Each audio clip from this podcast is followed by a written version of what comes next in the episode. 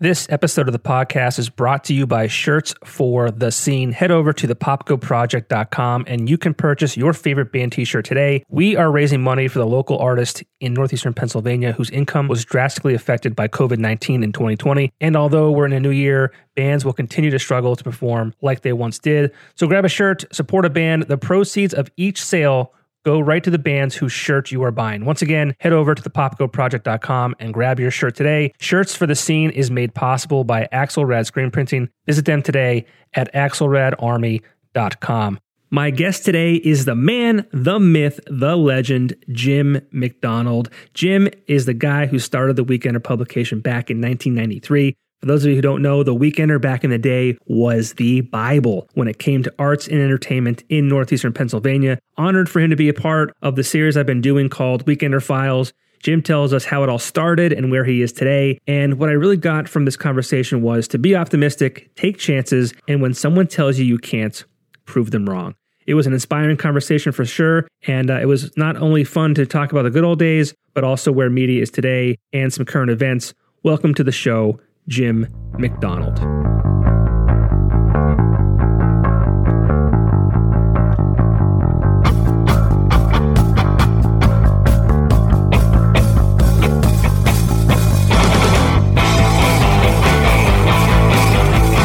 And we're live.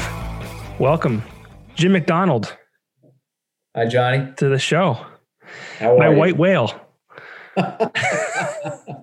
Not sure how to take that. That's good. No, so it, to me that means like you are the the um the guest I didn't think I'd get. Oh no, it's all good. Yeah, I mean Weekender is a is a legacy thing. I love it. you you are the guy who started it all. Yeah, it was a lot of fun. Let me tell you, we had a lot of good times. It was interesting. Um, it's funny as I think back. It was a time in my life where there were a lot of challenges too. So maybe focusing on that and seeing some success with it was, you know, was a good memory. Yeah, so let's go back. I mean, it started in 1993. Um Yeah. tell us about I mean, it was a- an entertainment weekly for me especially. I mean, but I mean for, for a lot of people that I think not only employees that work there, but just the the um, community in northeastern Pennsylvania. Um, it definitely changed people's lives, so to speak. Right. I'm not sure they were ready for it. Um, Yeah. And I can tell you to a to a person, I can't tell you how many times I heard that will never work. Right. There were just a couple of important believers. Um, you know, and it's it was a night and day thing, but something that you're passionate about and pushing through um, is worth it, I'd say. You know, and it really was something that listen, I think I love where I came from. It molded me. It was great, good to me in so many ways. And there's so many people there I love and are friends with, etc. Um, but you know, it's 10 years behind. Let's face facts of what it was. And they weren't ready for a lot of the things that we were talking about, you know, um, gay clubs or condom man or whatever, you know, model of the week. I could go on and on and on you know, we had so much fun on on Valentine's Day. We did the area's best divorce lawyers. So, you know, we kind of took it as making fun of the the area that needed to, you know, taking some shots at it so it would advance socially. Um, Right. And it was a lot of fun. And I remember a uh, an ad campaign we did called "Either You Get It or You Don't." You either get it or you don't, and that's really what it was. Every week we'd sit around, we'd talk about stuff, and we'd be like, "Oh, this will be crazy," you know. So, and it was highly effective. People read it, and as a result, they used the advertisers, and away we went. So, are you or were you from uh, northeastern Pennsylvania? Dallas, Pennsylvania, Dallas, Pennsylvania. Wellington Ave. Born, born and of good raised. memories there. so, I mean, were you asked to start this product, or were you like, you know what, we need this to to happen, and I'm going to do it?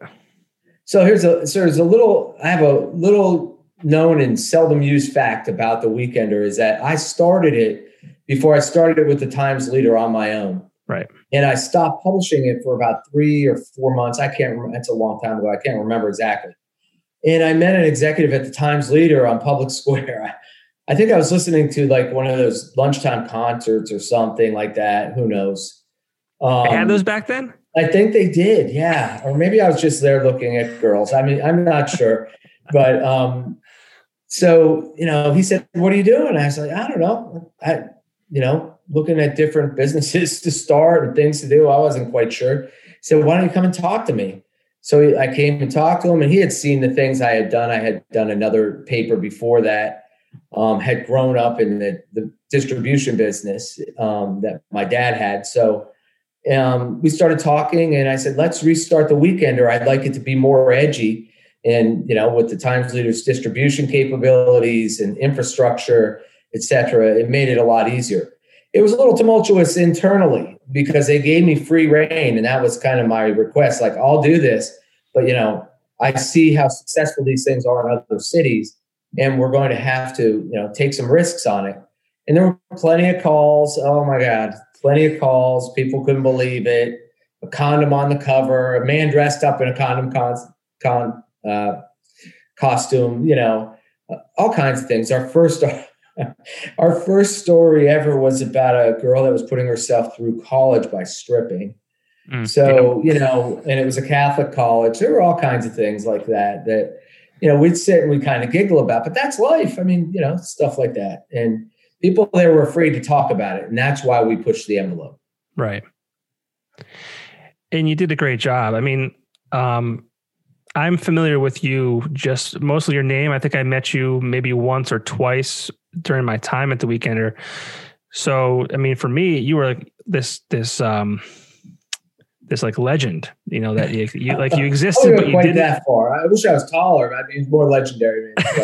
but no, I mean, like you, you, there's this, this, this thing that you, you started it. And, you know, I, I, I don't know that there's been anything since that product that's done the same thing. Obviously, you know, print media has taken a hit, um, you know, with social media and the internet and all that kind of stuff.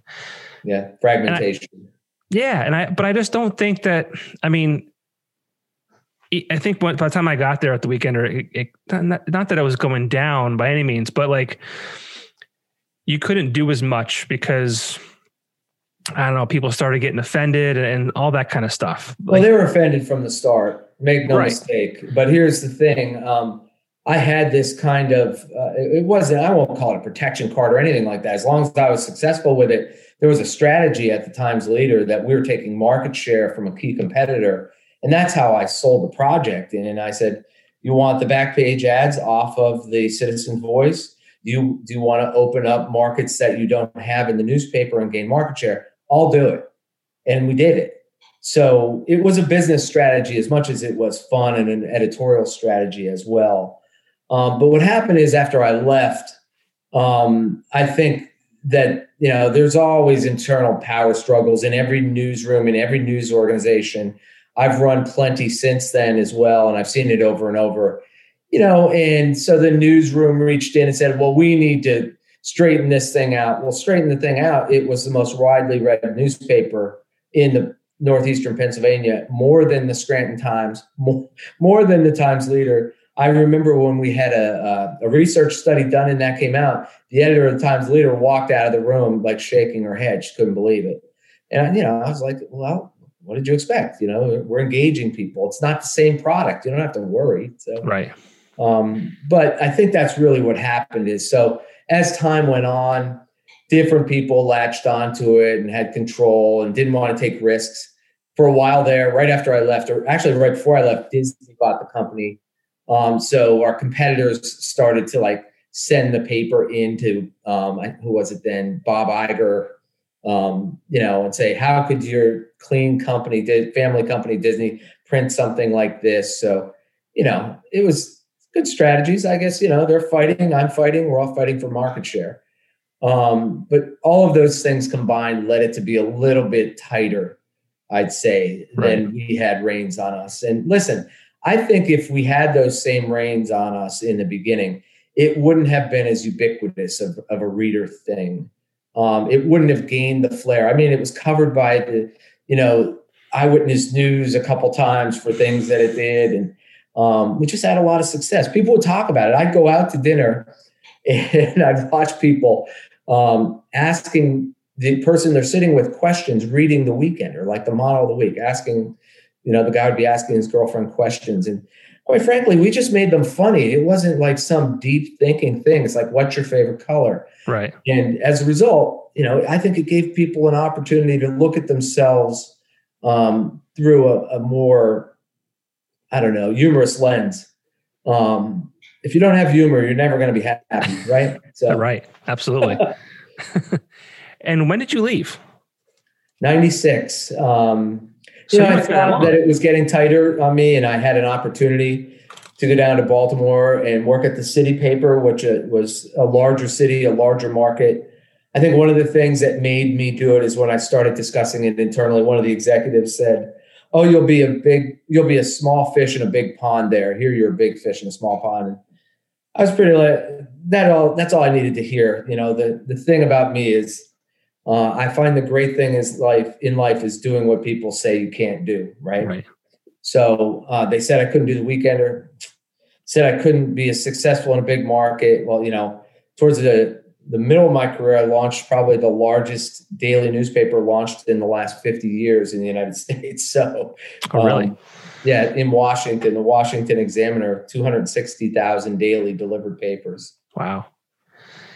Yeah, I definitely want to get into what you did uh, post Weekender, but um, as far as the Weekender goes, how old were you when you started that? Oh, come on. You're going to put my age out there? I have to because I have to. I need, a, I need a frame of reference. Man, you know the thing. Um, We're not girls. See, how old was I? I can't remember back that far. Um, no, I think I was 30. Well, what year is it? 90, 31. Yeah, so you're young, right? Like I, mean, I was younger than that in, uh, mentally, I think. All right, but like so I mean, how did you I mean, so you're this young guy, you know, started this this this paper that like, you know, took off like wildfire.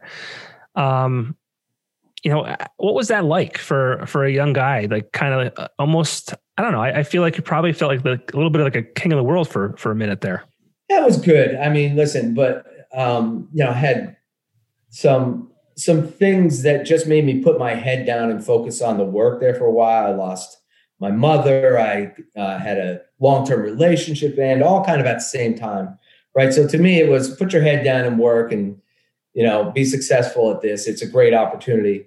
Um, and then it started emerging and being really popular, and I just had a lot of fun with it. I mean, you know, that's kind of who I am. Um, you know, I like to I like to enjoy my life. Yeah. Um, walk around sad. I'm a total optimist. Um, tell me I can't do something, I'm going to find a way to do it. Well, yeah, you're not going to be successful if you're not optimistic, right? Hundred percent. Yeah. Um, but yeah, so you, yeah, really, absolutely.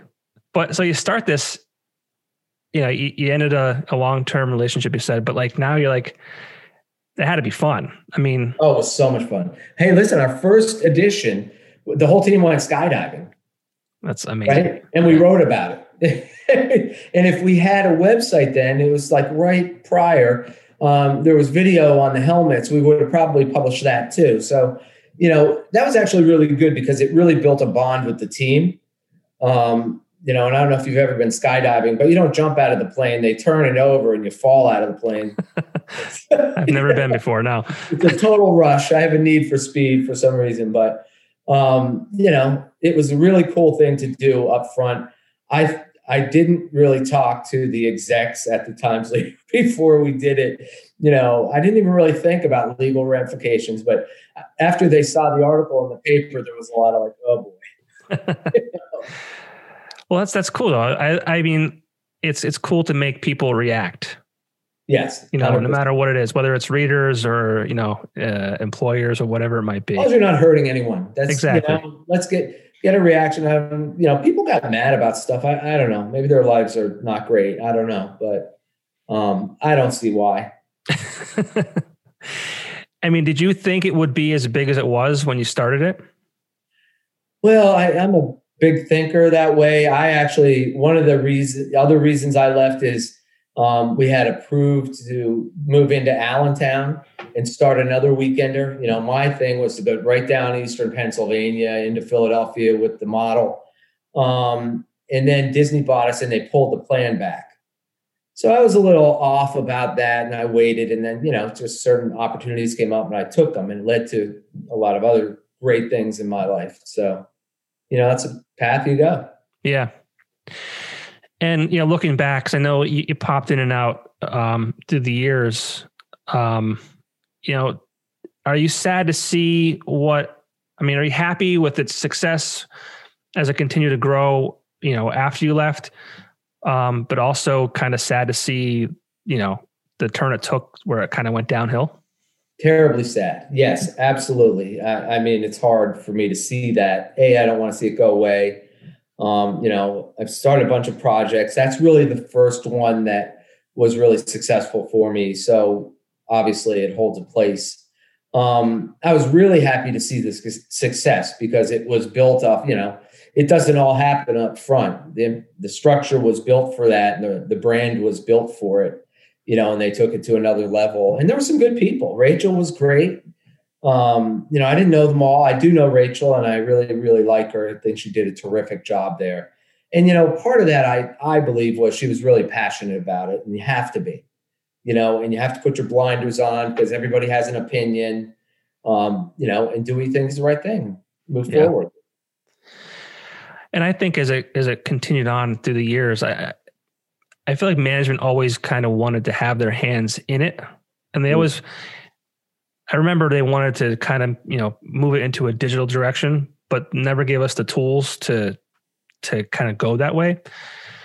Um, but I, I feel like there's that's that happens a lot with uh right you know products or you know whatever it could be newspapers it could be you know whatever they, people have these big ideas they want it to go somewhere but they don't want to put the time and effort behind it or the money.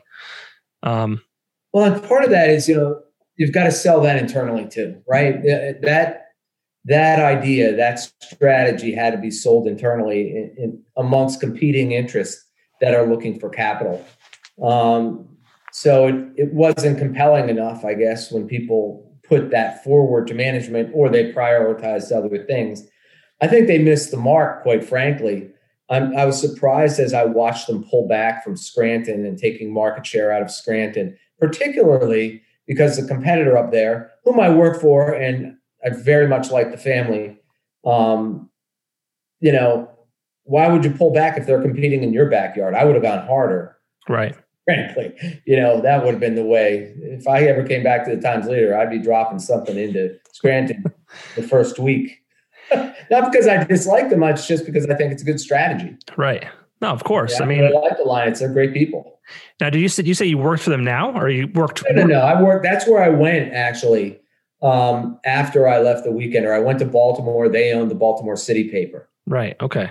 So I stayed there a year, and then I went to New York and ran the New York Press, which was a great, fun ride, um, and where I met my wife. Awesome it's amazing how many people went from the Times Leader to, um, you know, uh, Times Shamrock. It well, really they're big. Is. Obviously, they recruit, right? That's part of their strategy. It's smart. Take, yeah. If you take the best people away from your competitor, know, they're less competitive. So, yeah, I mean, that's where I went when I left the Weekender. Oh, where did you go? To the t- Scranton Times? Oh, well, I went to their radio products. Okay. Yeah, which is where I currently am now for the next uh, two weeks. Gosh, I had some good friends there. Yeah.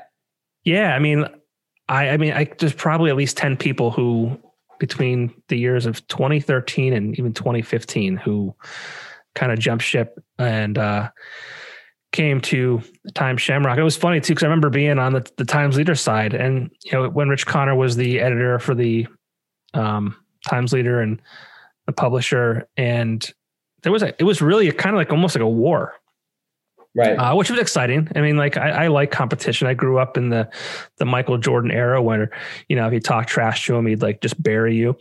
Um, so like it was it was fun. Like so, you know, Weekender had the Electric City, Diamond City. So I mean, like I like that. Um, and I don't know where it stands today. I think the the um the fires kind of died between the two. I'm not. That was my question to you more so was how is that doing? Who's winning that battle between the Times leader and um and Citizens? Well, it's all it's all a numbers game, right? It's you know you can you can cut up those those uh, numbers any way you want to. You know, we're number one daily, or we're number one uh, circulation. Right. Yeah. So it's, and I mean, the pandemic changed everything too, right? I mean, um, it's definitely, but as far as like, you know, either side shouting from the rooftop rooftops that, you know, we're this or we're that, that's kind of, it's been kind of non-existent. Um, which I guess, I mean, I don't know. I mean, I- it's, it's surprising that we could still be a two newspaper town, right? Look for a consolidation. I can't see it happening any other way. I'm in mergers and acquisitions now of media companies, and you know uh, the newspaper business is is challenged. It's the nicest word I can use. Yeah. um, all over the place, and there's not a lot of places for them to go.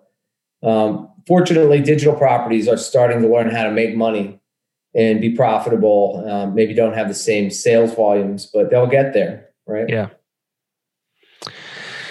Yeah, I can't. I mean, when I left the Weekender and I left on my own terms, I always thought the Weekender was this like it's like that girlfriend who cheated on you that you like you still love but you hate at the same time. yeah. And it, I mean, even to this day, like I mean, it just I didn't I didn't leave because I wanted to. I mean, I, I left because I saw the writing on the wall, and and um, I think I eventually would have been asked to leave Mhm. um, and for no other reason than you know budgetary concerns or um, you know new ownership, you know cutting different things out, people, right? And they bring different people in. Yeah. Which is fine. Um, but yeah, I was I was angry initially just because I mean I was an intern in 04 and I was like one day I want to be the GM of this this newspaper this weekly Mhm. and I loved that thing. I mean, I I was when I started there, I was out every single night of the week, which it was amazing. I remember waking up and every day saying, "I can't believe I get paid to do this. I don't get paid much, but I get paid to party." Right.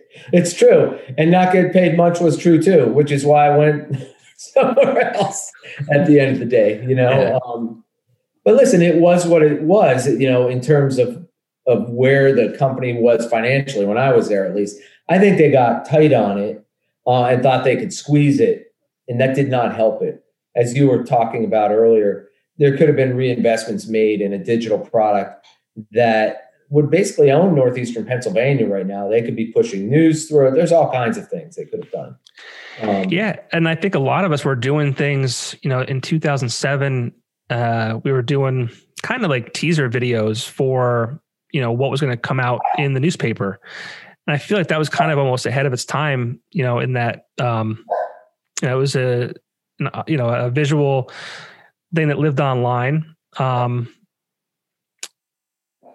I'm trying to think of what I can compare it to that like makes sense to today, but like it was in 2007 we were doing that. We were doing party favors, which would you know talk about um, you know what was coming up the weekend and and where where to go and what to do. And uh, Mike Lillo and Nikki Mas- 1996, What's we that? did a thing online because we launched a website in 2000, or 1995. Okay. One of the first ones, right, for Cap Cities because we were small. It was easy, small team.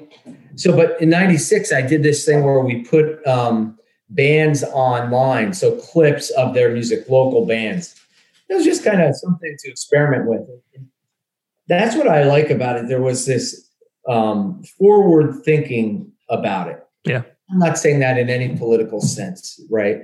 I'm saying that in terms of socially in the northeastern Pennsylvania region. There was a forward thinking about it, even from a technology standpoint, even about what, and it's good that that continued. I think that waned after maybe 2010, 2012. I'm not sure where it broke. I don't get back there that often. You know, I have family there. I have a lot of friends there. Um, I'll go up and play golf, you know, or drive through. My brother's in New York and drive through and have to stop at Grotto, of course. Um, and that is not a paid advertisement. I'll just put that out there. But Grotto, if you're watching or listening and you want to sponsor this podcast, by all means. I just had lunch there today, actually. there you go. But yeah, I, I'm trying to think of when it, I, I left in 2013, and it wasn't far after that that it was kind of done. I think. Right. And right now, I think it's in the. I was talking to someone who still works at the TL, and um, they stopped printing. I think before the pandemic hit, and obviously when the pandemic hit, it kind of stopped altogether. And I don't even think they update the website that often. Um, I think she said that it's kind of it has the audience, but they're trying to figure out how to reach them. Um, but I don't know. I don't know. It should be too hard. I should should call them and buy it. It's got to be cheap, right? It'd be a lot of fun. I don't know how my wife would feel about that right now, but driving from two hours away. Where are you at now? I live outside of Philadelphia in Gwynedd Valley. It's uh, Fort Washington area. Um, I guess best described if you've driven down the turnpike, I'm sure it's between Lansdale and Fort Washington. Okay. Lansdale and Plymouth meeting the way the Eh, it's not far. Not There's less all. traffic now on the road. You'll get here in no time. Oh, hour and a half I can make it. oh wait, this is being recorded. Never never less than two hours, I mean. Yeah. yeah. I mean, I don't even know. I mean, I'm sure there's a way to do it, but how to do it and make money and, but nostalgia is There's it's all the rage. of revenue streams that you can get. You can do ticketing, you can do events. We used to have. So I'll tell you one of the things that happened. A, a quick story. Um, we started this pubs and clubs section, and it was you know target market share. And I personally did it myself. And you talked about it being fun. Well, I used to go out every night. And I'd go to different bars, and sometimes I'd have drinks, but I'd go out. That's when you could see the bar owners, right? Mhm. So uh, we had this guy working for us, Ed. He's a great guy. He was so funny. Um, never made a deadline, I don't think, but who cared? He was a lot of fun. Um, so he sold this campaign to Tinks. Do you remember Tinks? Is it even Oh, yeah. Around? So we got the ad completely wrong on the first week they ran with us. Full pages for 52 weeks Yep. tens of thousands of dollars completely wrong and 500 people showed up to see a band that wasn't playing Awesome. they were furious and they were like but we're not going to pull out because they saw how powerful it was Yeah. you know so we used to do a lot of events um, you know model searches all kinds of fun stuff at clubs and you know i think there's an events component that could work there there's a number of ways that you can generate revenue at the weekender um, it's really about the engaged audience if you're engaging the audience you can monetize it Right. by the way without selling or, or utilizing their data Right. Yeah. Yeah. it's a pet peeve of mine but that's another that's a whole other podcast johnny So- Yeah. oh man. Yeah, the digital world is a is a weird place too. It's a sewer. Yeah, it's. I mean, obviously you're on Facebook. That's how we connected. Um, But I've totally limited it, really. have you? You know, I've I you know, I watch some of the stuff that goes on and I just eliminate that. I've been careful about who I let in. You know, I'm I'm honestly would say that if I didn't have a lot of uh, far-flung family family members, I'm come from a huge Irish family, not only my own family, but hundreds of cousins, I think. I don't know. You know how the Irish are. um, uh, and I stayed in touch with a bunch of them that way. So, Right. you know, and I post pictures of my dogs and my kids. And, you know, I stopped a couple of years ago. I was starting to post some stuff. And I'm like, what am I doing? There's not, there's no, I'm never going to convince anybody of anything on Facebook. Why would I even try? Right. Yeah. So I share stuff on it. I'll probably find another platform. I've just been too lazy to to get off it, but I don't I don't like it. You know, I just don't like it. I don't feel good about it. Um, Especially when like Paul. doing to our our society. Yeah. You know, I don't like how they act. I don't. I'm not a proponent of my kids on it. They use some. My my son doesn't. He doesn't use much social media at all. LinkedIn, believe it or not. But Really? um, yeah, How old's your son? he's 17, Oh boy. getting ready to go to school. Oh boy. Yeah, I've got two going to college same year. It's Gonna be a rough year for me. I was gonna say a lot of money. I have no nobody. Nobody. My wife and I are gonna. You know, I guess we'll travel. Who knows? It may be right. Yeah, yeah, maybe exactly. Uh, what are your thoughts on that? The whole pandemic and all that. This, You know, um, I'm an optimist. Uh, It's going to be over soon. Not over, but uh, more well balanced. And I, I think there have been a bunch of mistakes made. Listen, nobody knew how to handle it. So it's, this isn't me pointing fingers at anybody. It's nobody knew what the right protocols would be. They've improved the way they treat it. Um, but I can tell you this: I really abhor being locked. You know, listen, I, I never thought I'd be locked in my house without one of those things on my ankle. who knows? I mean, you know. Um, but in all seriousness, it's been it's a very difficult thing, and I don't think anybody measured the psychological impacts it had uh, and things like that. Um, you know, I'm fortunate. I live in a great area. I've got a lot of property. I'm out out with my dogs, out and about, and you know, swimming, whatever. I'm, I can do stuff. I'm not right. locked in a park. I couldn't imagine if I still lived in New York City, right? Uh, what it would be like just in a small apartment. I'd be going crazy. Yeah, I have a cousin who lives in New York City, small apartment. Um, he was a waiter uh, at a high profile restaurant, and I, you know, he couldn't work, and he's you know took it seriously and I think locked himself in his apartment. I can't imagine, you know, being alone and you know just kind of looking at your four walls all day. I don't know. That is not the way to live, and and I think that has to end. I actually think they're realizing that too, and and we're finding out more every day about how to deal with it. So let's see what happens. Uh, like I said, I'm an optimist, and um, you know it's not going to last forever. That much I know.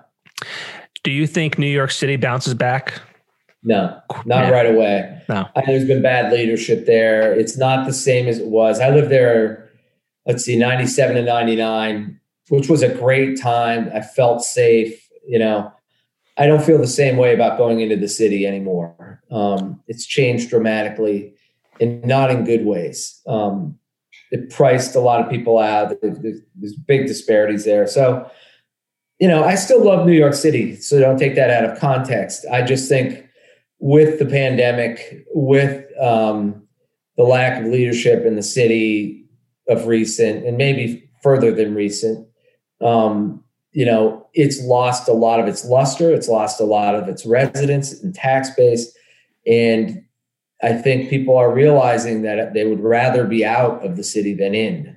Right. And listen, there's always a cycle. There was a cycle when people wanted to be in cities and not, and not out of them. So they'll bounce back, but not for the next few years for sure. Could be a good time in about 18 months to buy real estate in New York City. I think you're right. And also, I mean, there's so many places that, you know, people work remotely now too. You know, well, before. everything changed. I've been yeah. working remotely for 10 years, so hasn't changed my life that dramatically. Um, I laugh about it. You know, it's, it's, pretty much the same thing for me every day, except for I have people home with me now to keep me company. So there you go. So the last 10 years, what, what have you been up to? Oh my goodness. Let's see. I mean, I was, I did, when I left, I went to a couple of alternative weeklies. I ran uh, the Alti in New York against the Village Voice, and we had a lot of success. And they went from paid to free. Uh, we were competing with them. I left there. I didn't love living in New York. You know, you're kind of trapped on that island. Um, it's not the same as you know getting in your car and like driving to work or you know.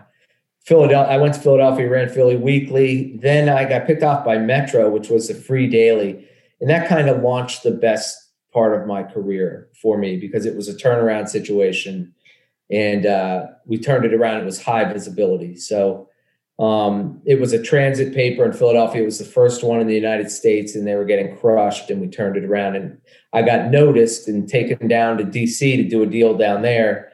And that's where I started the Examiner. I sold uh, this billionaire from Colorado the company, um, and I did it with a prototype and a, a PowerPoint saying, "Hey, you can. It is this today. You can make it this tomorrow."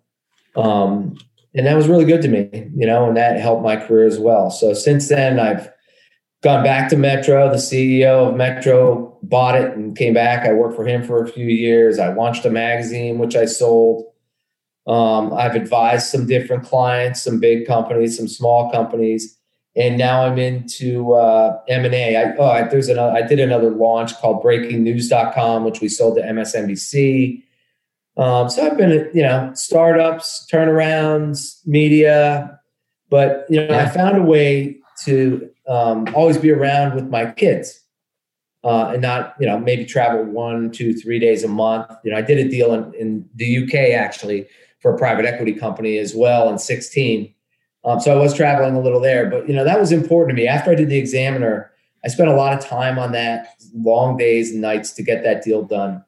And my kids were really little and I didn't really, you know, I didn't want to live that way. So I made the change and found ways to always be there for little league and cheerleading and all that kind of stuff that you would have never imagined would be me as I was running the weekend. But it's been probably the best part of my life so far, quite frankly.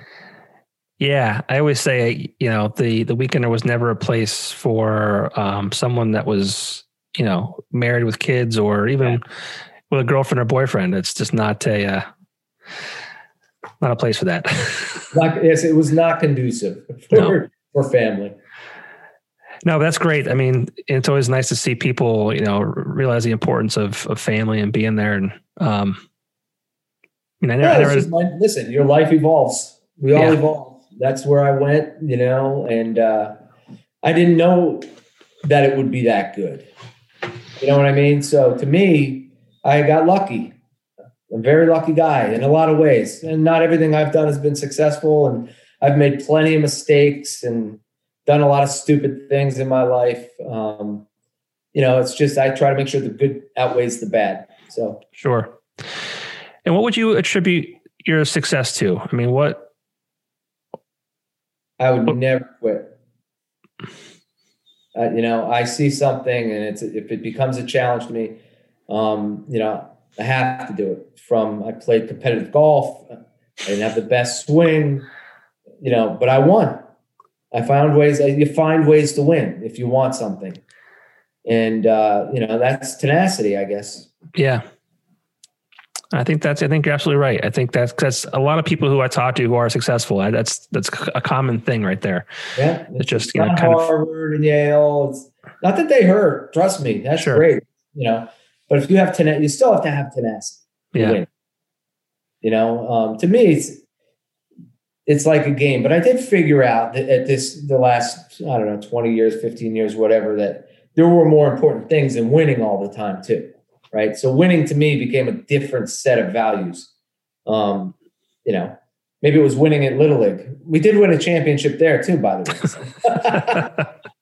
you don't stop. You don't stop. You're right. You don't stop. One of the great days of my life. oh man. I don't know. Listen, life's about having fun, enjoying the people you're with, and I try to find ways to do that wherever I'm at. That's good. I saw you have a, a child, young child now. I right? do. He just turned three uh, in December. Oh. So um, just getting fun for you, starting to talk and yeah.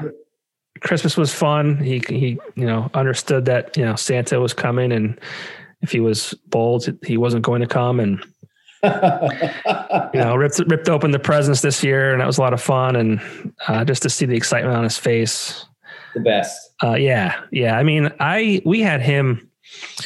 I guess I consider it late. I was 35 when we had him. My wife is four years younger than me, so um, she was 31. Um, Dude, I was I was 40, I think.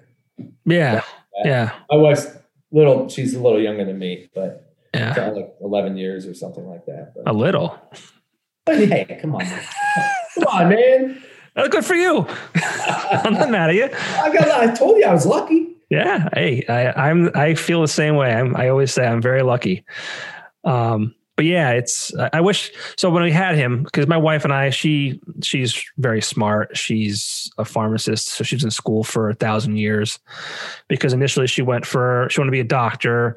It did four years of undergrad then decided she didn't want to be a doctor. She wanted to be a pharmacist. So be, between pharmacy school and her undergrad, she's like, all right, well, if I don't get into pharmacy school, I'll at least have a year towards my master's. So she did, you know, four years undergrad, a year towards her master's, got into pharmacy school, so another four years there. So I think a total of nine years. And um, wow. yeah, so uh, you know, that's like me in college. I was on the 15 year plan. Three credits a year. No, there not in all seriousness, but you know, um, listen, there's something to be said to that. My brother's a professor, and just the lifestyle. It's a great lifestyle. You know, yeah. to be in school or to be studying or teaching. Yeah. So.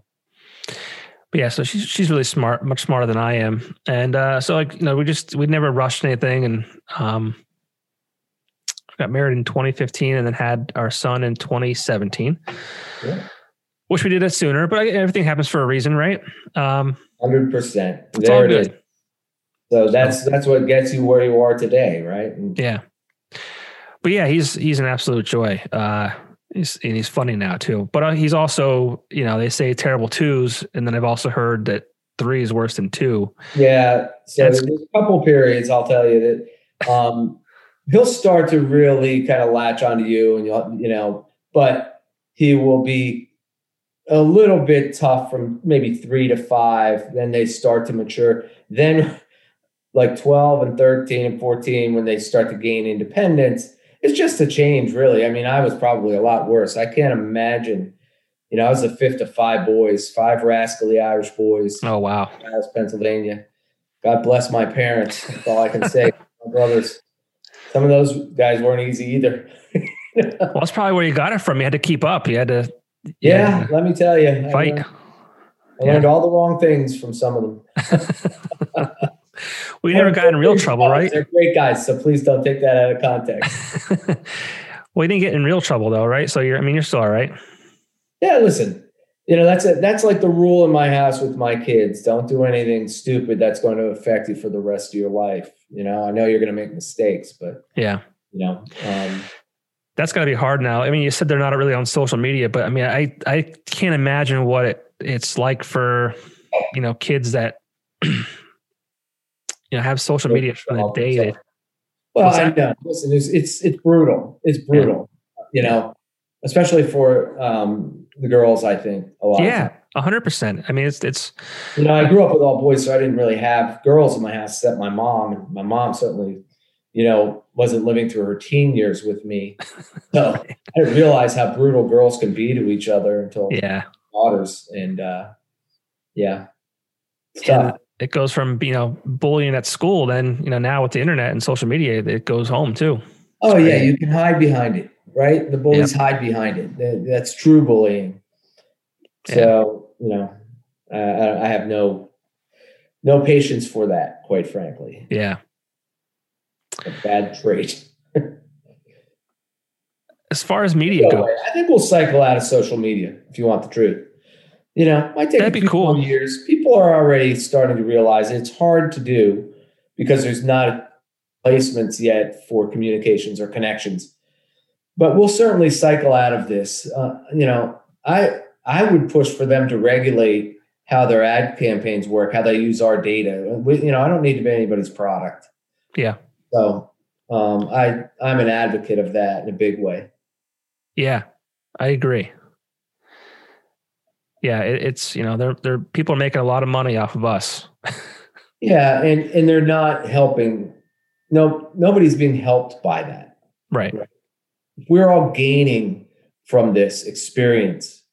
Um, you know, and there are certain things that we gain from, as I mentioned before, connections to my cousins or my family Sure. or old friends. Um, you know, that's really cool. It's great. But I did live a long time without that, and I was doing fine. Right. I could always pick up the phone. I wanted to call my cousin Mary or something, you know. So yeah, I'm not. I'm not thinking we can't do without it. I'm guilty though, uh, you know, being a little hypocritical that I still have it. And and there have been a few times in the last year or two that I've even said I'm done with this and I'll go off for a while. Then I'll check in, mostly out of boredom, you know, because I have this phone in my hand, so I can check it when I'm bored. If I'm in an airport or waiting for a meeting, etc. My ADD kicks in. You know, there, there I am. Well, it's definitely convenient for times like that, though, right? Yeah, for sure. There'll be a replacement, like there is for everything else. Yeah. It's coming. I wonder what's next, though. You know, I never thought we'd be net here. You know, You know, um, that's a great question on how that will fan out. You look at, you know, there's so much right now fragmenting the market. It could go a lot of ways. It, may end up being different types of media for different groups of people. I hope not. I don't think that's good necessarily. That you know, um, that you get these this tribalism, but we'll see. right?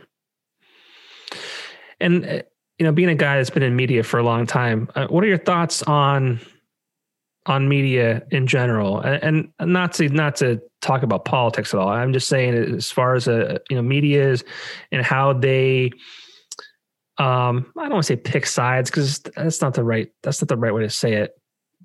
But how well, they present the news and, and, how they present the news is a yeah. much better way to put it. First of all, I'll say this: I have a lot of friends, and there's a lot of great people involved. We all have a, a bias. We are human, and right. it is there. Um, but what's happening, I believe, is the bias has become a business model.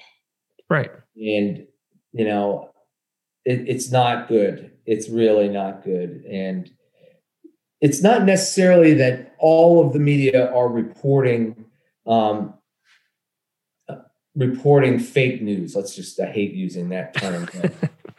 um, but it's the way it's presented. It's it's where you put the stories. It's how you headline them. And I'm not just talking about newspapers. I'm actually believe um, TV news is is the worst at it. Right? They are the worst, most biased, and, and in all different ways, to the right, to the left. You know, and it's bad for our country. It's bad for the news business. It's hurt um, the businesses, in my mind. You know, because when you lose the trust of the people that are your readers, you've lost a lot of value. Right. So, you know, it's going to be an important thing to gain back. And listen, that will evolve too. Um, it could evolve the wrong way. I hope it doesn't. You know, we have had a robust media. I've always paid attention to it literally since I was six years old. And my dad, you know, would come home, we'd watch the nightly news every single night, right? And never missed it. We always read newspapers. We were in the business. So I grew up actually unloading trucks of newspapers and sleeping on them in the middle of the night, waiting for the next truck. Hmm. um, a couple times, maybe because I had a couple drinks before. I hey, gotta do what you got to do. Yeah. So you know, I have a very big, deep passion for the media business. I'm discouraged at what I've seen, and as it fragments more, and voices become more calcified in one area or the other, it gets worse. You know, because there's a kernel of truth in a lot of what they all say. And then they build off of that. So there's the bad news, uh, you know. So I think you really have to pick where you're going to get news um, and actually look at several different sources to kind of format your own opinion. Right. How I look at it right now. And I try to teach my kids that too. We have deep discussions. My my son's really smart. My daughter is she's got this um, this kind of sense about her, particularly about you know she sees things, sees things in the market, trends and things like that. My other daughter has graduated and is actually living in Florida, but we have the same kind of, kind of conversation. So I try to teach them, you know, don't just tell me you saw a story, so this is it. Look around, get facts from different places, and make your own informed decision. Right. Um, and to go. And I'm not going to go into that right now, but I mean, I think we all know, you know, where not to go.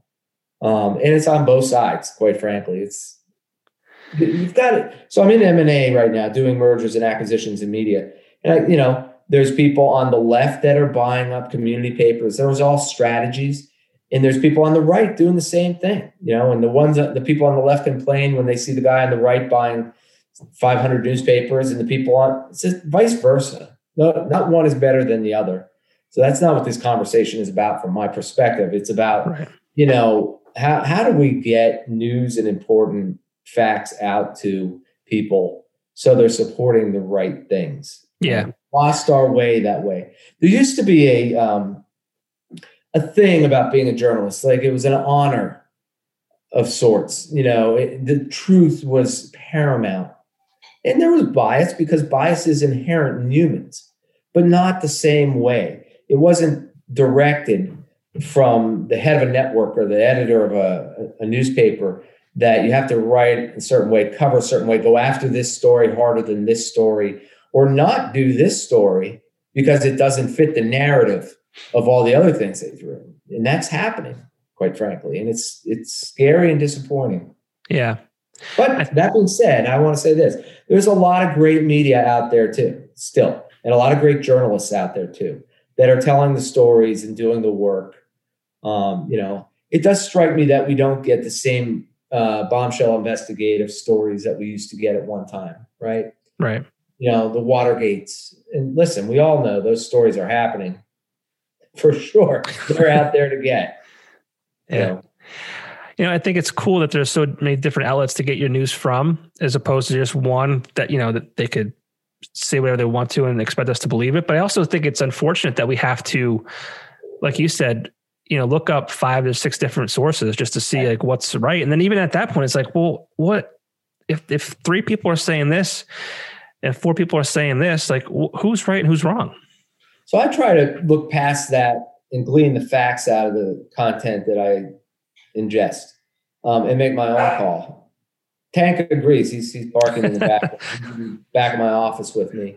My other two dogs are downstairs. They're too big here to be up in my office. So them up here.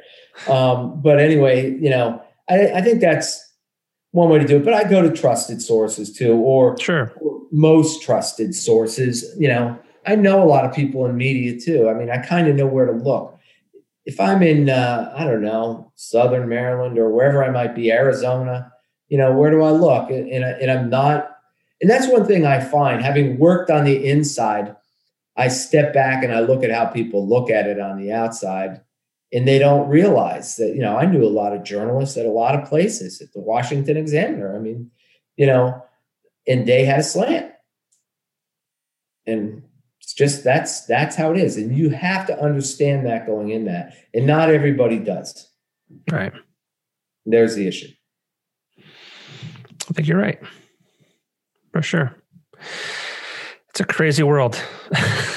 Listen i think we'll be fine. I think there's a lot of things, a lot of things that are moving parts here that uh, we don't have information on yet, and we'll get through it. America always does. I lived through. Listen, I, you know, it's funny. I was talking the other day to my kids about when I was growing up. I always thought that the um, the White House, the Pentagon, these areas, the the Capitol, were impenetrable you know, there was always stories that if you jumped over the fence at the White House, you were shot by snipers and that they had, you know, they had these beams that they could knock planes out of the skies stuff.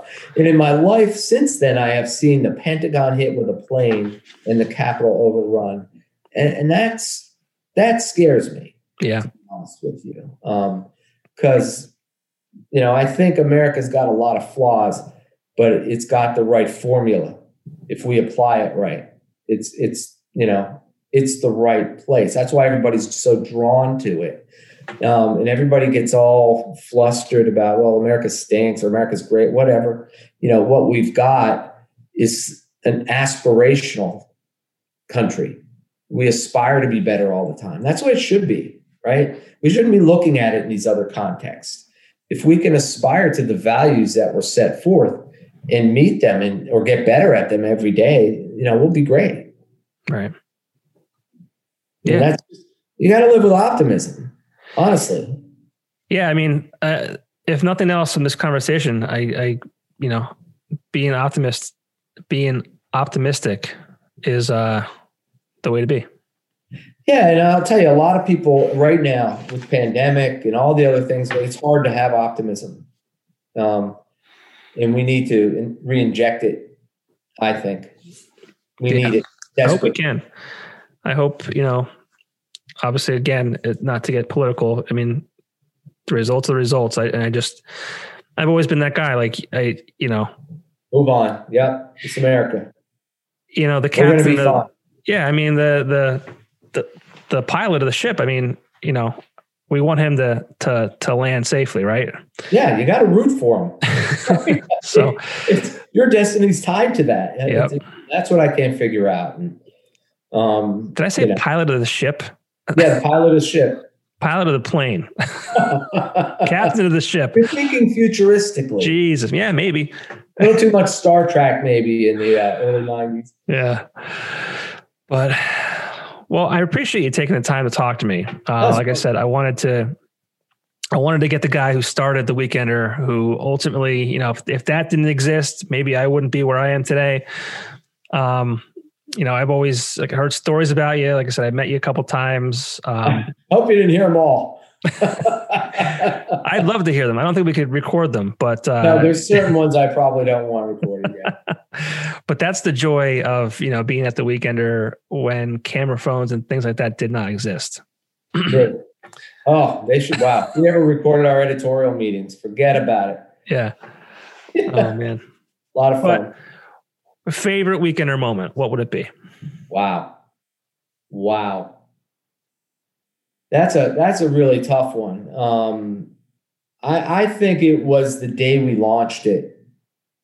It's just so exciting, honestly, and it was so hard because it was you know um, it was hard to do it within the structure of the Times Leader organization. Some people didn't even want it done. Um, and there were all kinds of roadblocks and people telling me they'll never work. Um, and when it hit, it, it was almost like the first week we sent hawkers out, out in the street, handing them out.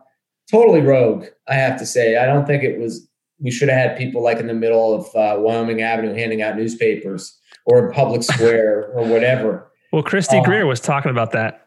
That she was, yeah, that she was there. I believe. Yeah, yep. She was one of the people helping you hand them out.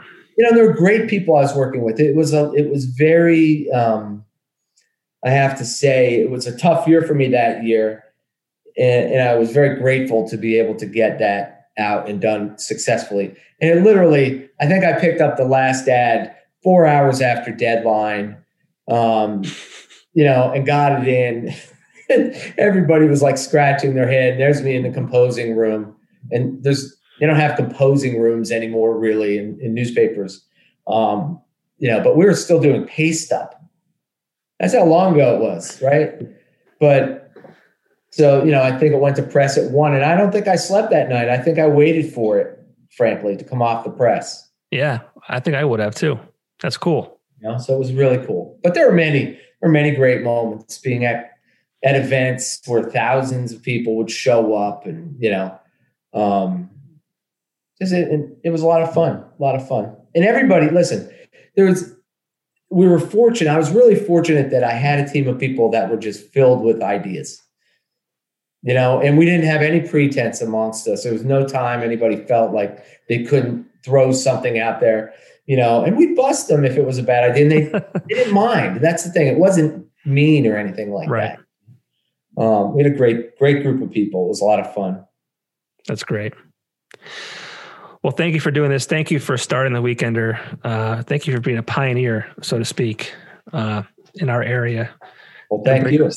Thanks for all the compliments. I'm not sure I'm worthy, but no, I mean it is. It is what it is. Like, I mean, it was a great product, and you know, people people message me about these things I'm doing here, just like saying, "Hey, like." I I was never at an event or whatever, but like I remember the weekender and it was really great. You know, the the local music, yada yada yada, and that's kind of what I mean. I I started doing this for for me. It was a selfish, you know, thing um, mm-hmm. to an extent, um, because my memory is starting to get a little fuzzy uh, as far as like you know my my life there. But then I'm like, you know what? There's so much before me that you know I don't know about that I would love to know about and also if people remember those good times, maybe they'd be interested in you know learning to you know see who started it all, or you know see you know. Well, I'd, lo- I'd love to see it come back. So I'm glad that we did this. I would love to see it come back. And listen, I just think they got to bring it, make it a little more edgy and re-engage the readership. You know, I'll, I'll never forget one thing um, that was said to me by the publisher of the Times Leader when I started it. Uh, we went to lunch like that day that I just told you about. And he was asking me what's on the cover, and I said, "Well, there's a woman in a bikini. It says, "Does your mother know you strip?" And it was the the article I talked about that the woman that put herself through college that way. It was a great story, quite frankly. Um, stories like that weren't being told there. And you know, he looked at me, and I've I've actually lived with these words, and he said, "Jim, if you get readers, you'll get advertisers. So do it." So I was boy, I followed that mantra for a few years. yeah, I mean that's how it works, right? Yep. That's exactly how it works. Yep. So, yeah, it's unfortunate we kind of lost our way. I think it, it just became, I'm not bland. It just it, it, became safe. It became, you know, clean to an extent. Right. Right. But gotta take chances, Johnny. Yeah. Life is full of opportunities to do it. Be smart about it, but you know. Right. That's what I'll take away too. Take chances. Write that one down. But then if you fail on that chance, just get up and take another one. Yeah, I was. I talked to. Um, I'm releasing a, a podcast uh, on Friday. Um, well, this will be out next week, but um, between you and I, this Friday, uh, a young kid, uh, musician, and he was a trader on Wall Street. Uh, great job, made a lot of money, and then he just quit, quit his job to focus on music. Mm-hmm. And uh, young kid, and um, so I told him, I said, you know, people always told me like, do it when you're young because you have, you know, you have a chance to if it doesn't work out or whatever, you can, you know, move on. Yeah, do something else. Right. You know, it's not too late to, you know, you don't, you're not married with kids and, you know, a house and all that kind of stuff where you, right. you know, you can fail now and, and not, you know, lose. So, right. Right. Well, I mean, that's, listen, you could fail when you're in your 50s too and still recover. I just, yeah. there's a lot of, there's a lot of failures in life, many failures, whatever that call that aggregate into success. And you know, having played sports and competitive golf and things like that, and been in business enough, you know, and tried stuff. I've tried all kinds of stuff. You know, we, we did a thing at, at Philadelphia Weekly called Brain Soap, um, which was kind of a garage band thing too, right? And failed completely. Brain Soap. yeah, it was called Brain Soap, but brainsoap.com. Uh, so it was really just to preview local bands. Okay. Know, but we didn't have the technology or the depth of knowledge or knew how to monetize it. It wasn't an idea before its time, MySpace, you know, but hey, it is what it is. I'm not embarrassed by that. I tried something. I recognized it wasn't working. I moved on to something else. You know? So you miss 100% of the shots you don't take, right? Yeah. Yep. So for sure. Listen, thank you. I appreciate the time. It's, thank you. Looking out for it and share it. I'll share it on social media. my dismay next week. Yeah, you, uh, you don't believe in it, but we'll share it on social media. Yeah, exactly. We might as well use it for something, right? Yeah. Well, this is a good conversation. This is, you know, speaking about positivity and optimism and all that kind of stuff. This is good. This is good to share. Agree. Agree. So, it's great talking. Thank you, you so too. much. Thank you very much. All right. See you. I'll see you.